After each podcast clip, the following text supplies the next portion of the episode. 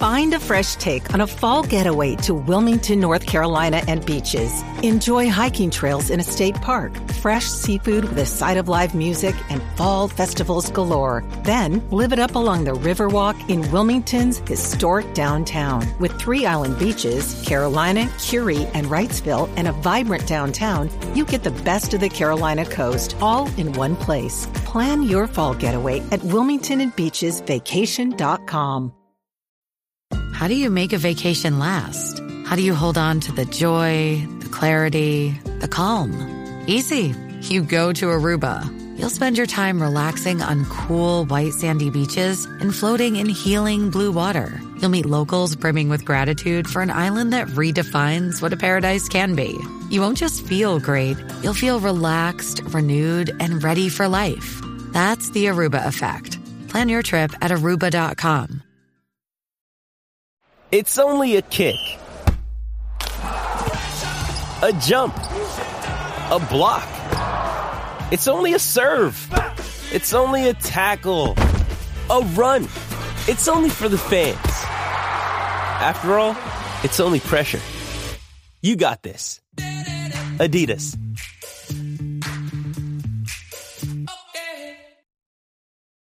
Does Monday at the office feel like a storm? Not with Microsoft Copilot. That feeling when Copilot gets everyone up to speed instantly? It's sunny again. When Copilot simplifies complex data so your teams can act, that sun's shining on a beach. And when Copilot uncovers hidden insights, you're on that beach with your people and you find buried treasure. That's Microsoft Copilot. Learn more at Microsoft.com/slash AI for all. Dreaming of a better sleep? Tossing and turning is not your destiny. And OLLY is here to help. OLLY invites you to sink into sweet, sweet slumber to improve your mental and physical health and overall wellness. More than just melatonin, OLLY's ingredients help you unwind your mind for a delightfully dreamy drift off. Sleep is on the way at OLLY.com. That's O L L Y.com.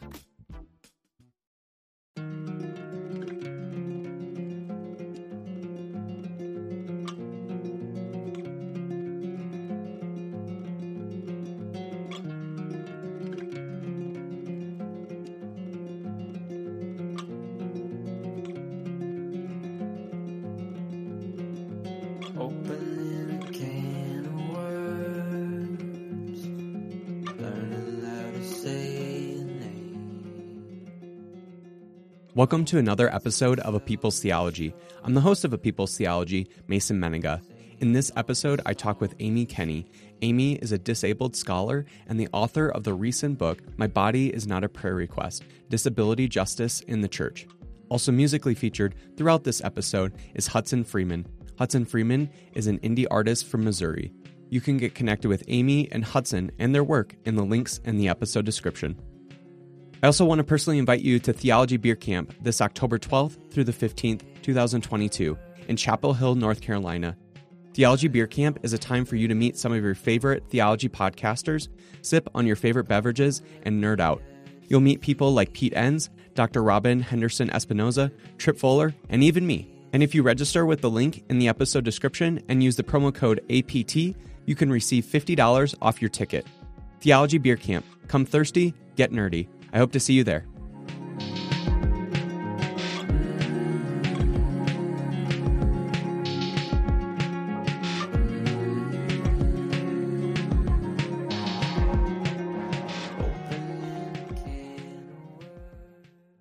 Today I have Dr. Amy Kenny with me, and uh, I'll just say right out, Dr. Amy, I don't think I've ever had a Shakespeare lecturer on this podcast before. Uh oh. I, f- I feel like this is uh I'm like treading into new waters and I don't know what to do with that. But you also are the uh, you also are a disability scholar and you recently wrote this incredible book uh, called My Body is Not a Prayer Request: Disability Justice in the Church. And I'm so excited to have this conversation about disability theology with you. But with all of that said, including the Shakespeare lecturer part of you, who is Amy Kenny to Amy Kenny? Oh, wow. What a great opening question. Well, I promise I won't quote any Shakespeare to you. I I, re- I read enough of Shakespeare in high school to like I'm kind of done Yeah, with that to be honest. we all did, right?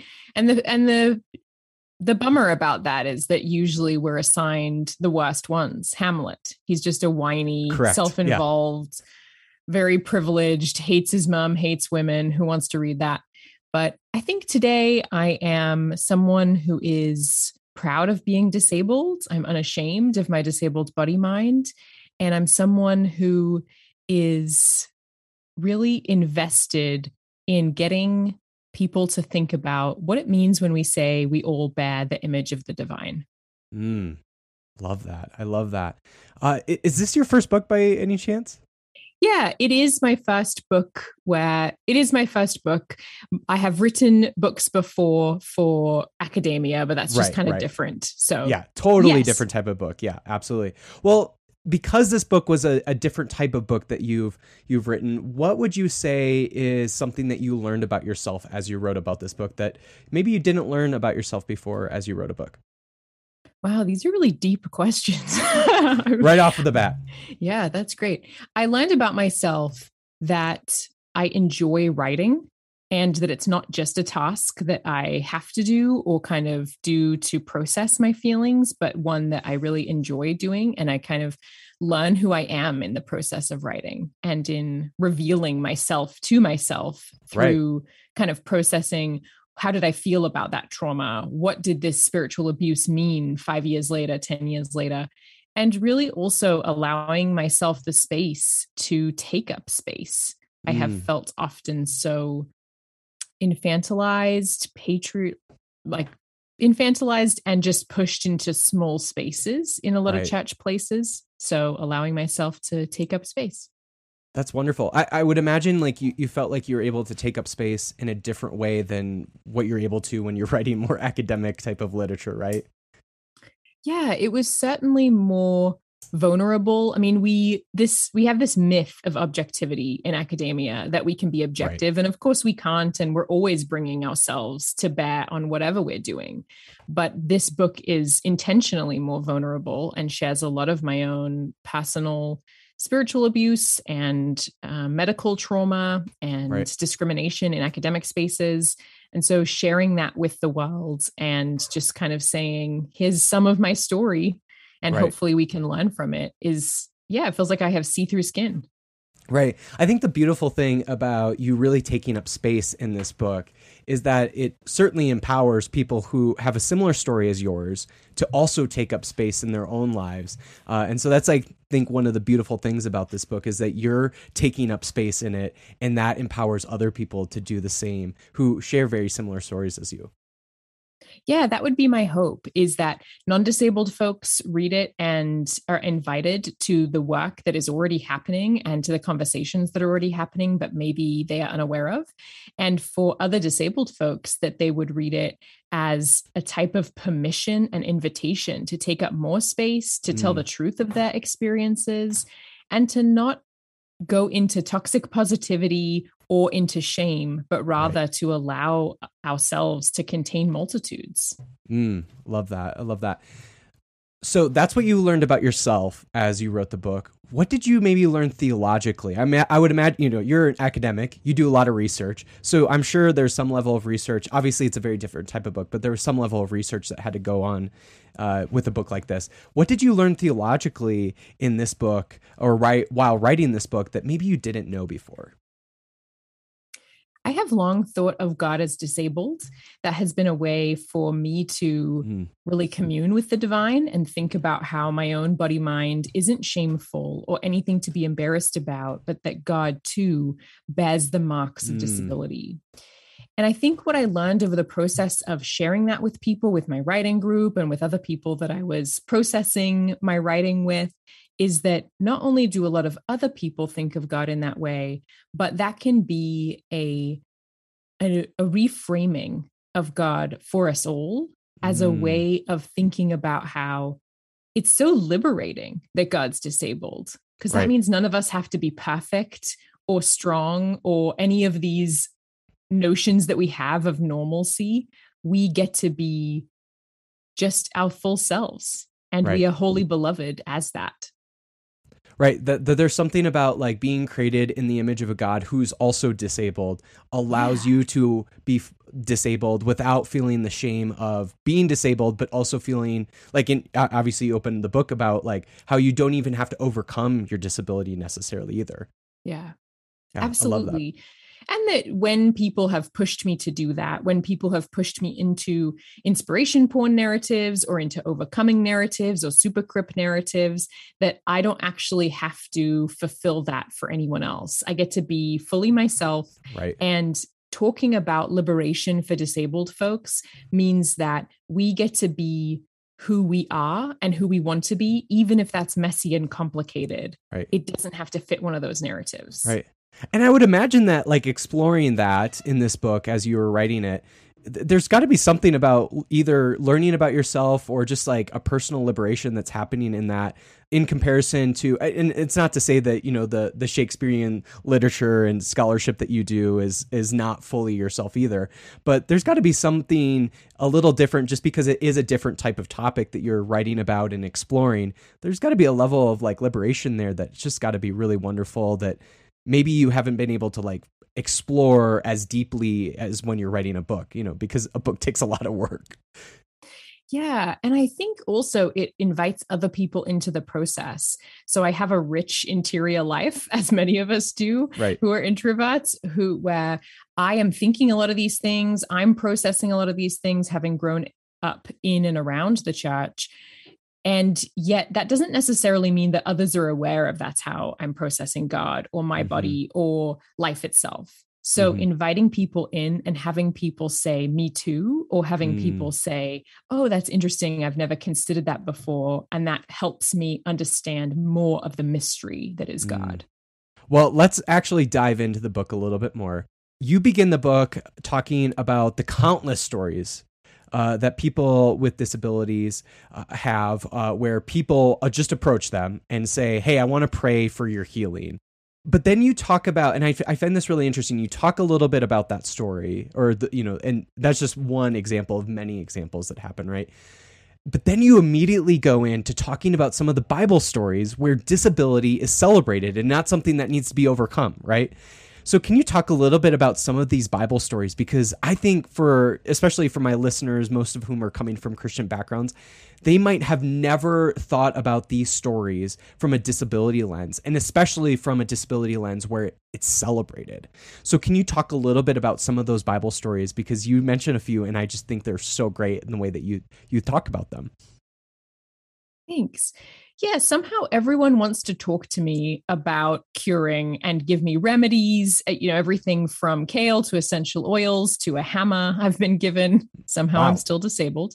Everyone wants to talk to me about that and seemingly forgets that, quote, the lame will be a remnant, or forgets that Jacob is disabled and Jesus is and Paul is and Mephibosheth and there's no talk in those narratives of that being anything less than part of the work that God is doing in and with humanity. And I think what's really important to me in the book, and as people are starting to receive the book and think about it, is to notice the ways that we have been taught to separate ourselves from disability in these narratives. We often use terms that make us think that these characters are not disabled. We say hmm. thorn in the flesh instead of disabled, or we say stomach problems for Timothy instead of chronic illness. And it's not to anachronistically diagnose any of these characters, but rather to say that when Jacob has a limp, that is not coded as negative. That's connected to the blessing and to the transformation that Jacob is undergoing.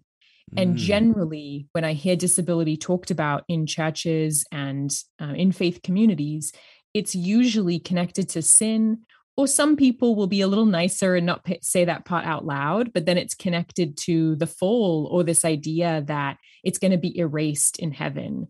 And that's just not the picture of new creation or eschatology that Jesus gives us. Jesus talks Mm. about us being in an accessible banquet that centers poor and disabled people. Mhm. There's no talk of cure or condemnation. There's just community. hmm It even reminds me of the very famous story of when Jesus is resurrected and the doubting Thomas puts his finger in Jesus's wound. And we always interpret that from the lens of the doubting Thomas that, you know, that, that here's this, this central figure who is doubting that Jesus really is resurrected rather than the fact that Jesus has a wound. He's disabled. He was just yeah. killed. Right. And we never talk about it in that way. And obviously I, I want to talk a little bit more about that, uh, about specifically Jesus and his disability later on, but it, it is to at least show and highlight the fact that we rarely think about when we ter- interpret some of these Bible stories, we we always twist them in a way where we actually don't focus on the fact that some of these people and characters actually have a disability. Yeah. And there's such spiritual bypassing in that because it's this idea that, oh, that's just that figuratively disabled. I've been told a lot of times. No one mm. wants to switch legs with me though. you know, it's this idea that that is figurative or connected to our spiritual lives only and not actually a physical embodiment and a lived reality.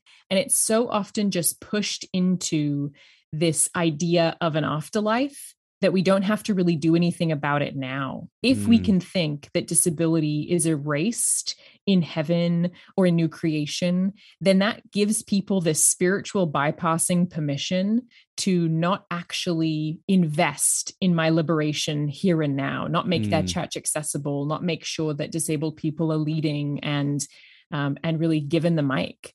Mm-hmm, so I think mm-hmm. that a lot of it is wrapped up in erasure and in a type of wanting to to not really do the work of disability inclusion. Right. So one of the things that I, I, think is a key insight around disability, and I remember learning about this a couple years ago when I was taking a class on disability in seminary, was that disability is a social construct. And that like changed everything about how I thought disability was, right?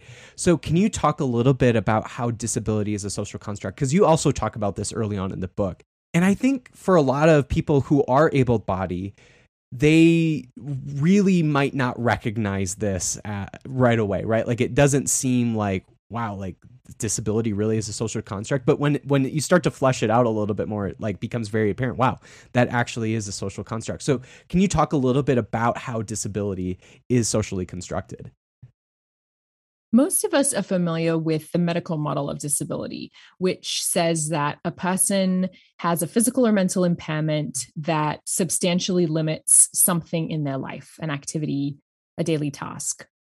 But many disability rights activists have pushed back on that and said, actually, it's not our body minds that disable us, it's society itself. Mm.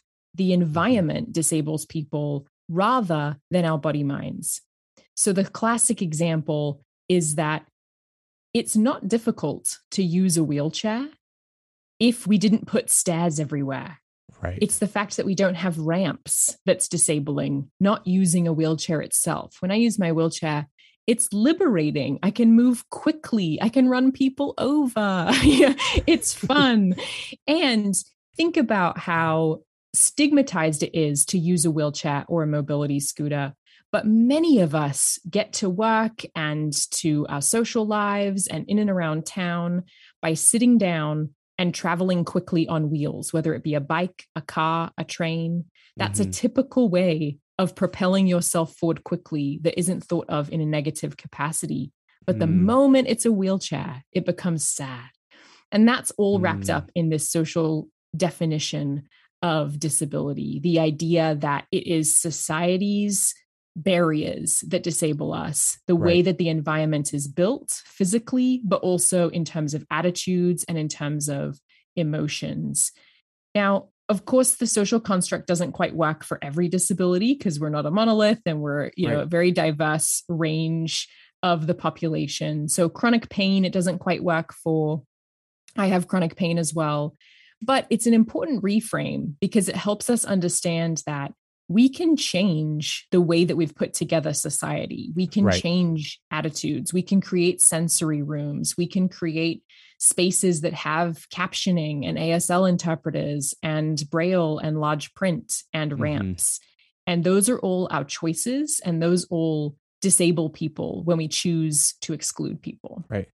It it really became apparent to me when I was having this conversation that we rarely think about let's say somebody in their 70s, you know, if their their their sight is just slowly deteriorating that when they get to that uh that point when they wear glasses, we don't think of that as a a disability because they're older and we expect whatever right? Like again but that's all the way that we construct our society and the way we imagine it.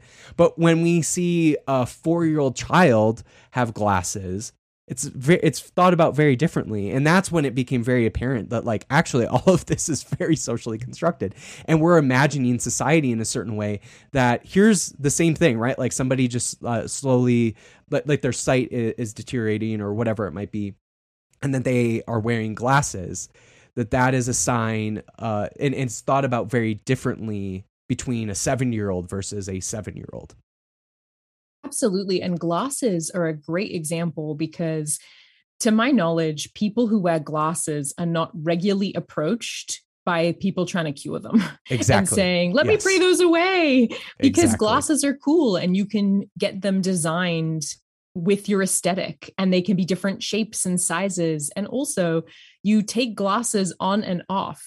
No one then questions whether you need those glasses. Mhm. And that's true of mobility aids as well.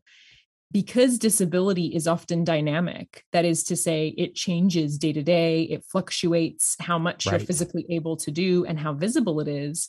And because my disability is dynamic, when people see me using my wheelchair versus using my cane, there's often a kind of condemnation or critique with that. Oh, why do you Mm. need this today and you didn't need it yesterday? And we don't really practice that with glasses.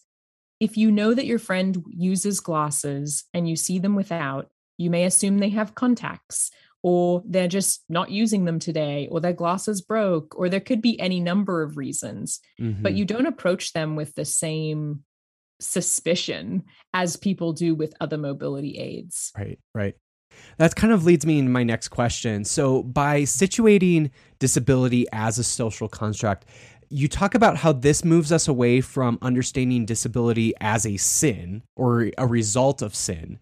But actually, the sin is that which disables people. You talked a little bit about how society is what disables people. So, can you talk a little bit more about that, about how that is actually the sin rather than disability itself being like a result of sin? Yeah, I have been told a lot by church folks what sin is preventing you from getting up and walking. Or if you just believed, you would run. Or Jesus didn't die for you to be in a wheelchair. I don't even really know what that last one means, but I think they all come from the same place of assuming that disability is a sin.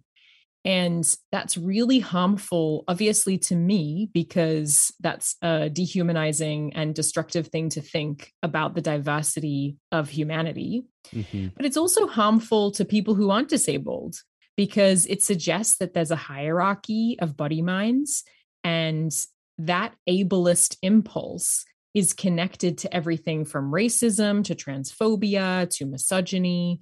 It allows and excuses a lot of bigotry, exclusion, and a lot of really harmful attitudes and practices Mm. the church itself fought against ADA, the Americans with Disabilities Act, when it was signed into law in 1990.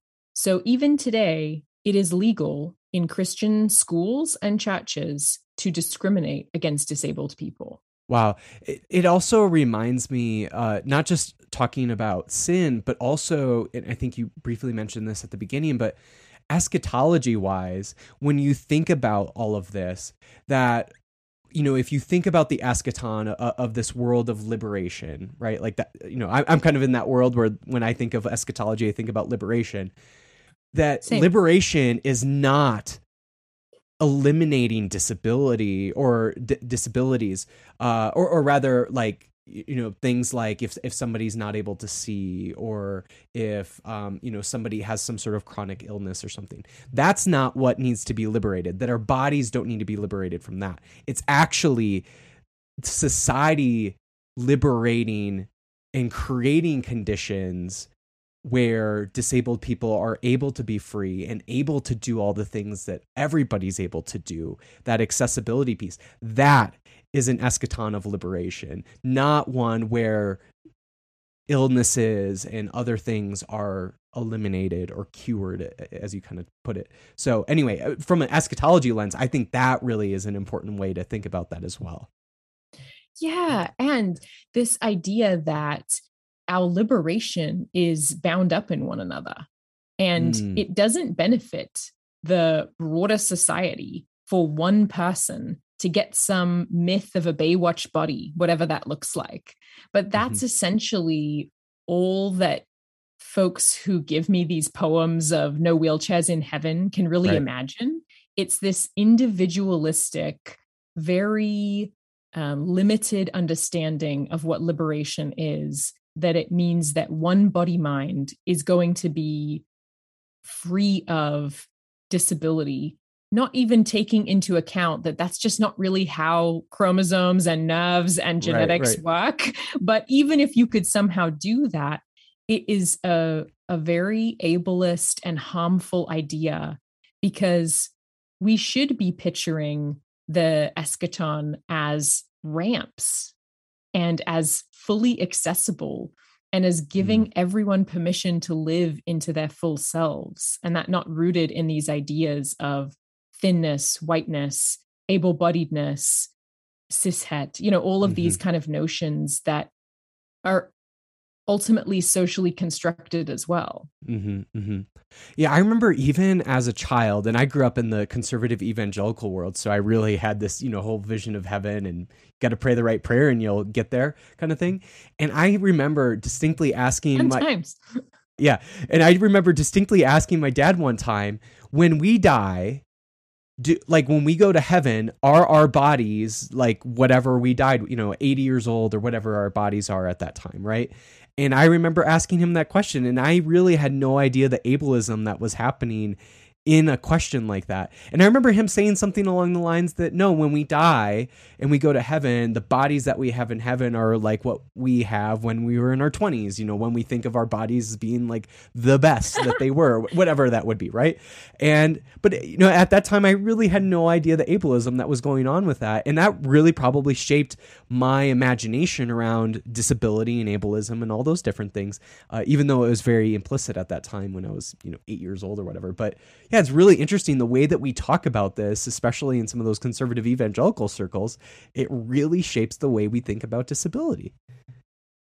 Oh, that's so funny too, because I mean, you were eight, so you're still forming and Yeah. thinking about what you think, and you're asking questions and being curious, and all that's great. But you know, I'd love to hear from your dad's perspective where he's getting that. Like, yeah, why no, and that's the thing is like you're not getting that from the Bible. Somebody's telling you this. The Bible is clear, and yet I'm just going to add this whole notion to it. There's something strange about holding both of those truths at once. I'm not generally a Bible is clear person, but if you are, and then also you are adding on this whole kind of appendix of Right. and bodies have to look and function like this. And never mind that if you can't picture heaven without disabled people being there, Jesus can't be there. Exactly. So that's awkward. That's a great point. It's a great point. Uh, another interesting point that you bring up in the book that I think is really helpful, and we've touched on this a little bit around, you know, glasses and that kind of thing. But you talk about how, in some way, shape, or form, all people at some point in their lives probably have a disability. And I think that's a really important way to think about this too. So, disability, in one way, is an experience that all people have to some degree. Uh, and so, in, in some way, shape, or form, you could really argue that disability is a kind of universal human experience. Uh, and so, I'm kind of curious like, what does that say then about the human condition that disability is likely a very human experience? Yeah, this this is one of the particularly strange aspects of people treating me as though I am a fragile little bird because Mm. all of our bodies are fragile Mm. and delightfully so. All of our bodies have needs, all of our bodies have strengths.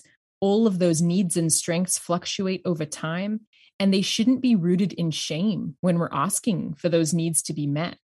It's just that we have societally decided that my needs are somehow tragic and Mm. other people's needs are not. Some Mhm. days I need help getting dressed, other days I don't. There's nothing inherently sad about that. We all Mhm. get dressed.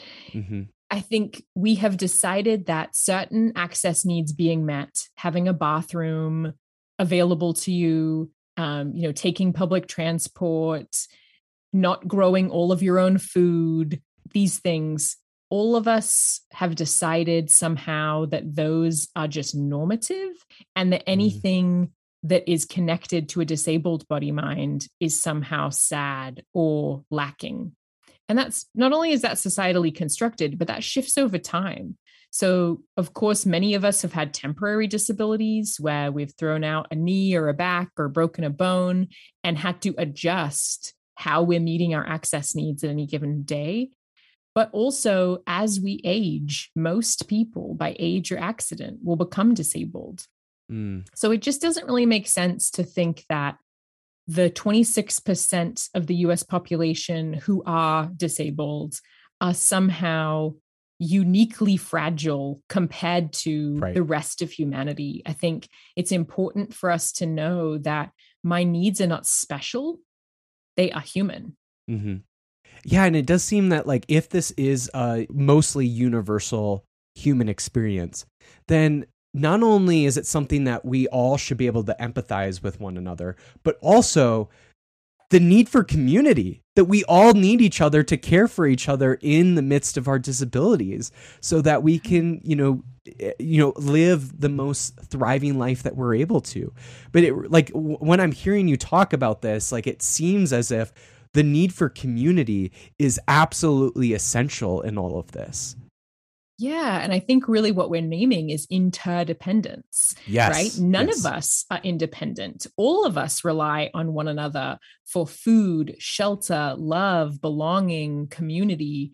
And sometimes non disabled folks can fool themselves for a little bit longer into believing that they are independent, but they're really not. Mm, So, if we would all embrace interdependence, that would actually give us permission, I think, to, to embrace our access needs, to name them without shame, and also to make sure that as we are meeting one another's access needs, we're also resting. We live in this Mm. capitalistic society that tells us that we are only valuable if we produce. And that's just not a, a lie that disabled people can believe because we know that our worth comes simply because we are made in the image of the divine. mhm. And that is enough. And what if everyone believed it? I was just going to bring up the fact that, especially in a place like America, where independence is this like preeminent value, and then obviously out of that comes capitalism, it does seem like all of that is so antithetical to disability and the need for all of us to be in community f with one another to actually care for each other's needs.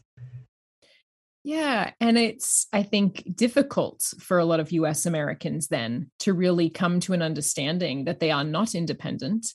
Mm, They cannot actually produce their self worth. That's not how Mhm. it works. And that no amount of side hustle or accolades Passive on a resume. income. yes. Oh, no amount of any of that actually deems you more worthy. It's as though even in church spaces, people have really internalized that hierarchy of humanity and they're just trying to climb to the top of the ladder when Mhm. actually we're all interdependent on one another. And that hierarchy is what needs to be dismantled. This episode of A People's Theology is brought to you by United Theological Seminary of the Twin Cities. Are you considering exploring your faith more deeply, or are you called to ministry but haven't found a seminary that is quite right for you? When you come to United, you join a community that is intentionally open, socially aware, and theologically adventurous. United's passion is equipping leaders to make real, lasting change in the world through their many different degree programs. Whether your vocation is in faith leadership, nonprofit leadership, academia, the arts, activism, or social entrepreneurship. And the best news is you don't have to uproot your life to attend seminary. United offers maximum flexibility to fit your schedule. Attend on campus or online, part time or full time. Their leading distance learning technology allows students to be active in the classroom and engaged with the United community. Want to learn more? Visit unitedseminary.edu forward slash a people's theology or click the link in the episode description and receive a $1,000 scholarship when you apply and are admitted. United Theological Seminary of the Twin Cities, training leaders to dismantle systems of oppression, care for the spiritual needs of a multi faith world, and push the boundaries of theology. So I mentioned before, I want to talk a little bit about Jesus. This is a theology podcast, after all. So what a great talk opener. Yeah, Let's talk exactly. a little bit about Jesus. Let's talk about Jesus. Let me get my tracks out. so when we talk about disability as this like very universal human experience, uh, you know, there there is that part of it. But also in the Christian tradition, we even make this claim that even God, in the person of Jesus, is disabled. So it's not just even this universal human experience, but it's also a divine experience as well. So can you talk talk a little bit about how disability is also a central part of Christianity, especially as it relates to God and the person of Jesus and Jesus becoming disabled? Yeah, we've already mentioned the passage where resurrected Jesus appears to doubting Thomas and says, you know, put your hands in my side, look at my wounds, look at my mm-hmm. scars. And from what we know of crucifixion, I don't think this is just a teeny little scratch on his Mm. palm. I think Mhm. these are disabling wounds. I think these are all encompassing and incredibly disfiguring. And Mhm. it, that's important because that doesn't diminish the divinity of Christ in Mhm. that moment or in our theology. And it's also important because if we believe that Jesus can defeat these dominions of darkness and defeat death itself, wouldn't Jesus have the power to erase those wounds if they were in any way negative or stigmatizing? Mhm. No, I don't think that's a whoopsie. You know, I Mm. think that that is deliberate. And I think that's important because the disabled Christ bears the marks of our redemption and humanity and divinity. And I think it gives me a way of thinking about my own disabled body mind, not as the way that I have often been taught in the church, as it's something negative or a lack, but actually it's a gain. Mm-hmm. You even mention uh, at some point in the book where you know somebody in the military could have an injury from war, and that could be you know stitched up or whatever it might be, right? But the other disability involved in that that could linger on for much longer than the physical injury is the traumatization. And that is actually itself disabling. And I think we often don't think about this crucifixion of Jesus in that way enough, where this clearly is a very traumatizing experience. Not only obviously just for Jesus, but for his friends and his family that were present for this event.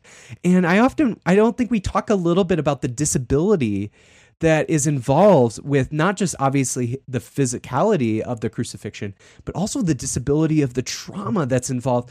Again, not just for Jesus, but for everybody who is at the event. It's got to be a very disabling event from a, just a trauma standpoint.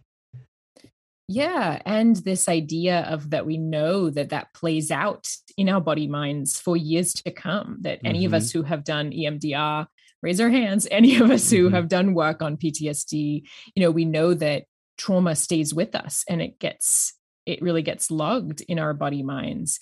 Mhm. And there's a social stigma as well to Jesus being crucified. We know that that was a punishment reserved for as a way to socially stigmatize. So I think it's connected to disability there as well.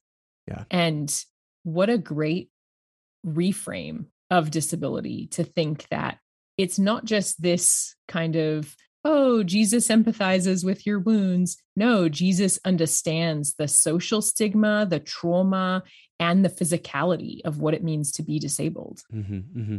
Do you think there's much in the biblical narratives in the Gospels where that particular story you see the caring of the community working through like the, that the community is caring for Jesus's disability and for the others who are disabled from that event. Do you see that much? I, you know, I, when I think back to some of the, those gospels, it doesn't like it seems like a lot of them kind of just quickly turn into oh Jesus is alive, then he is transfigured, and that's kind of the end of it. And you don't really but but I could be wrong. Maybe I'm just like not reading in that lens well enough. But I'm just kind of curious. Like, do you see a lot of this like community care that I think is needed when it comes to disability in those stories? I think I do from the women.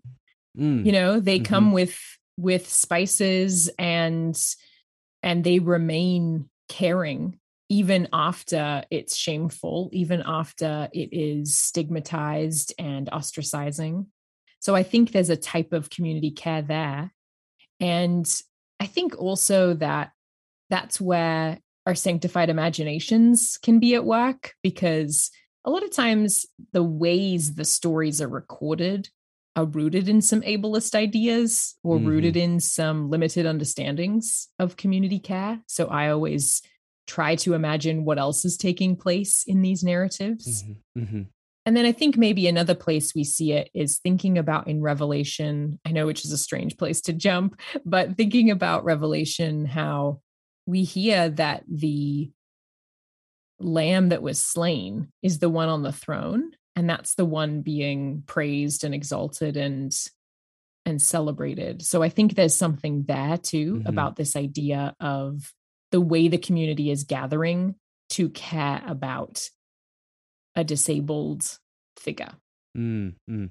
One of the other things that I've explored over the last couple years is kind of in a lot of like atonement theories around Christianity is this idea that Jesus being crucified and therefore obviously disabled is the thing that saves humanity. And I'm kind of wondering like how you think through that that like disability is nes- a necessity or like uh, creating a disability in a person is a necessity for salvation, and how that then gets manifested, uh, you know, throughout the rest of human history. I'm just kind of curious, like how you think through that, because it does seem like maybe thinking that somebody becoming disabled as a way of salvation is maybe not the best way to think about uh, all of this. But also, I'm curious, like from your perspective, like how you think about all of that.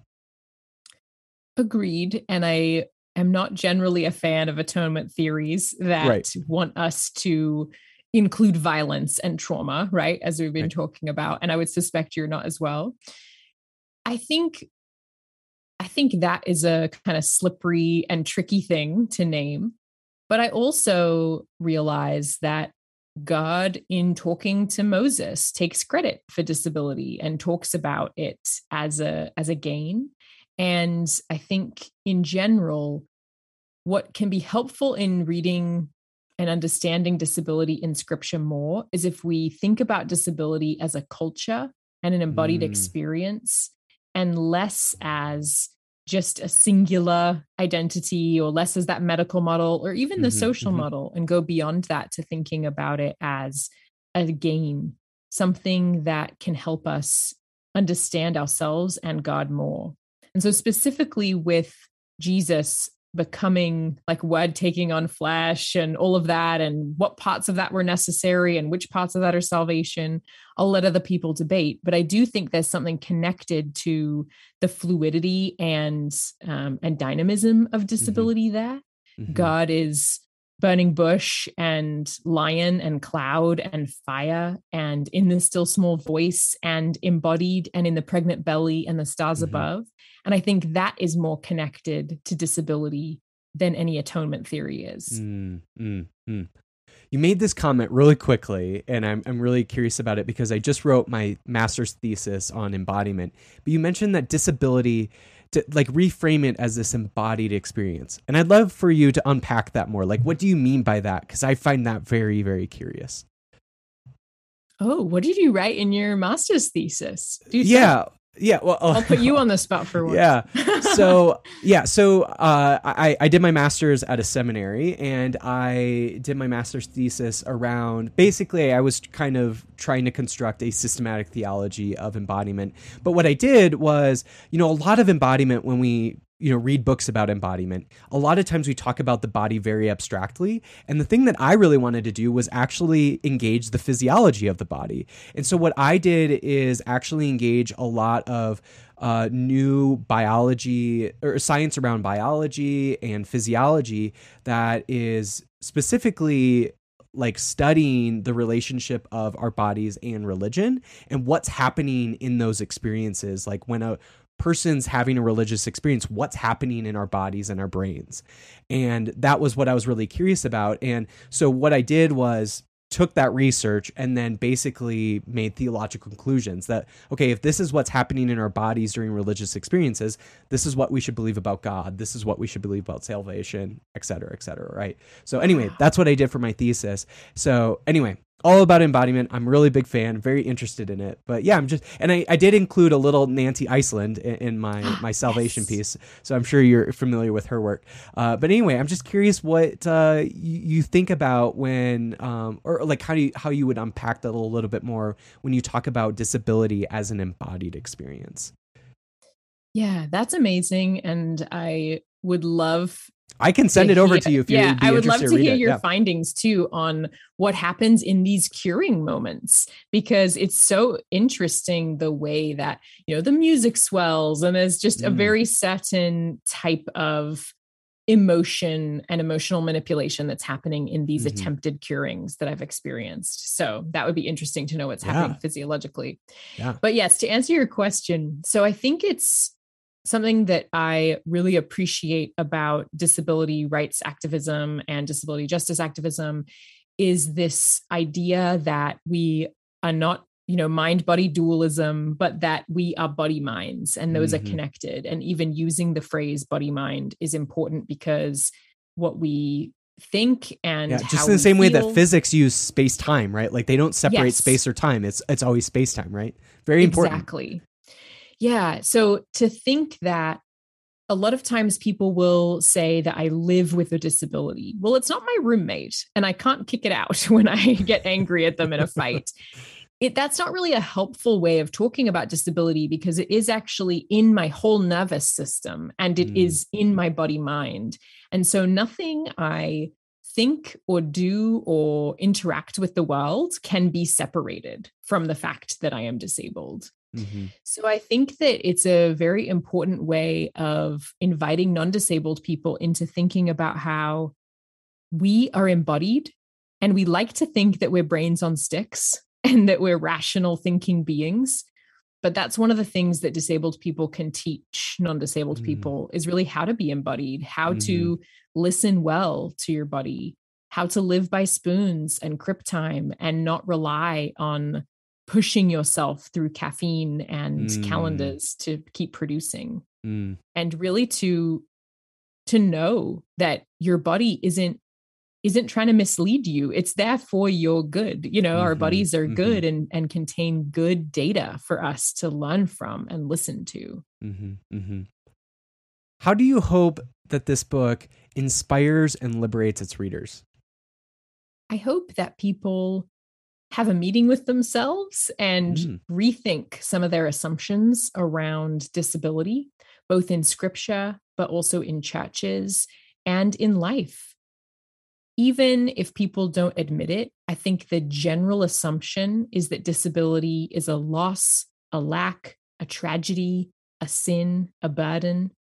And all of our experiences are complex and messy, but it is so much more than those things. And that would be my hope. hmm For disabled people, I hope it gives just another way to describe some of their own experiences and then gives them permission. No one needs my permission, but gives them permission to really share their own stories. We need Mhm. more disabled people writing, we need more disabled people sharing their own theologies Mhm, so that mhm. we can continue to expand our understanding of God Yeah. and the diversity of creation. Love that. Love that. Last question, Dr. Amy. How can listeners get connected to you and your work? I'm sometimes on social media at Dr. Amy Kenny, sometimes not because I'm an introvert, um, but there or at my website, amy kenny.com. Wonderful. And where can people get the book? You can get it really anywhere books are sold, I think. Awesome. So pretty pretty easy. Uh, you know, I'm always a big fan of uh, plugging your local bookstore if you can get it from there. Uh, but obviously, there's lots of other ways for people to get the book as well. Well, thank you so much for chatting a little bit more about this. Uh, I, I absolutely think the world of, of this book. Uh, it's definitely, I think, you know, th- there are certainly disability theology books that I've read in seminary that are, you know, they're pretty academic and all of that. But this is such a great book for a person who's just wanting to start learning a little bit more about this conversation i think this is the perfect book for that and so so thank you so much for writing that uh, th- there's just it's such a beautifully written book and, and um, i'm glad that we were able to chat a little, little bit more about it Well, thanks, Mason. Thanks for having me.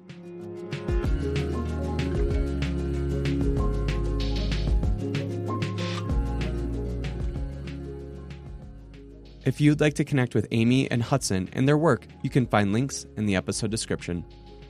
Thank you again for listening to another episode of A People's Theology. If you liked what you heard, please give the podcast a five star rating and review.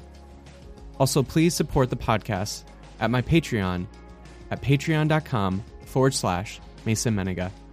And remember, friends, go and be the theology to the world that inspires and liberates.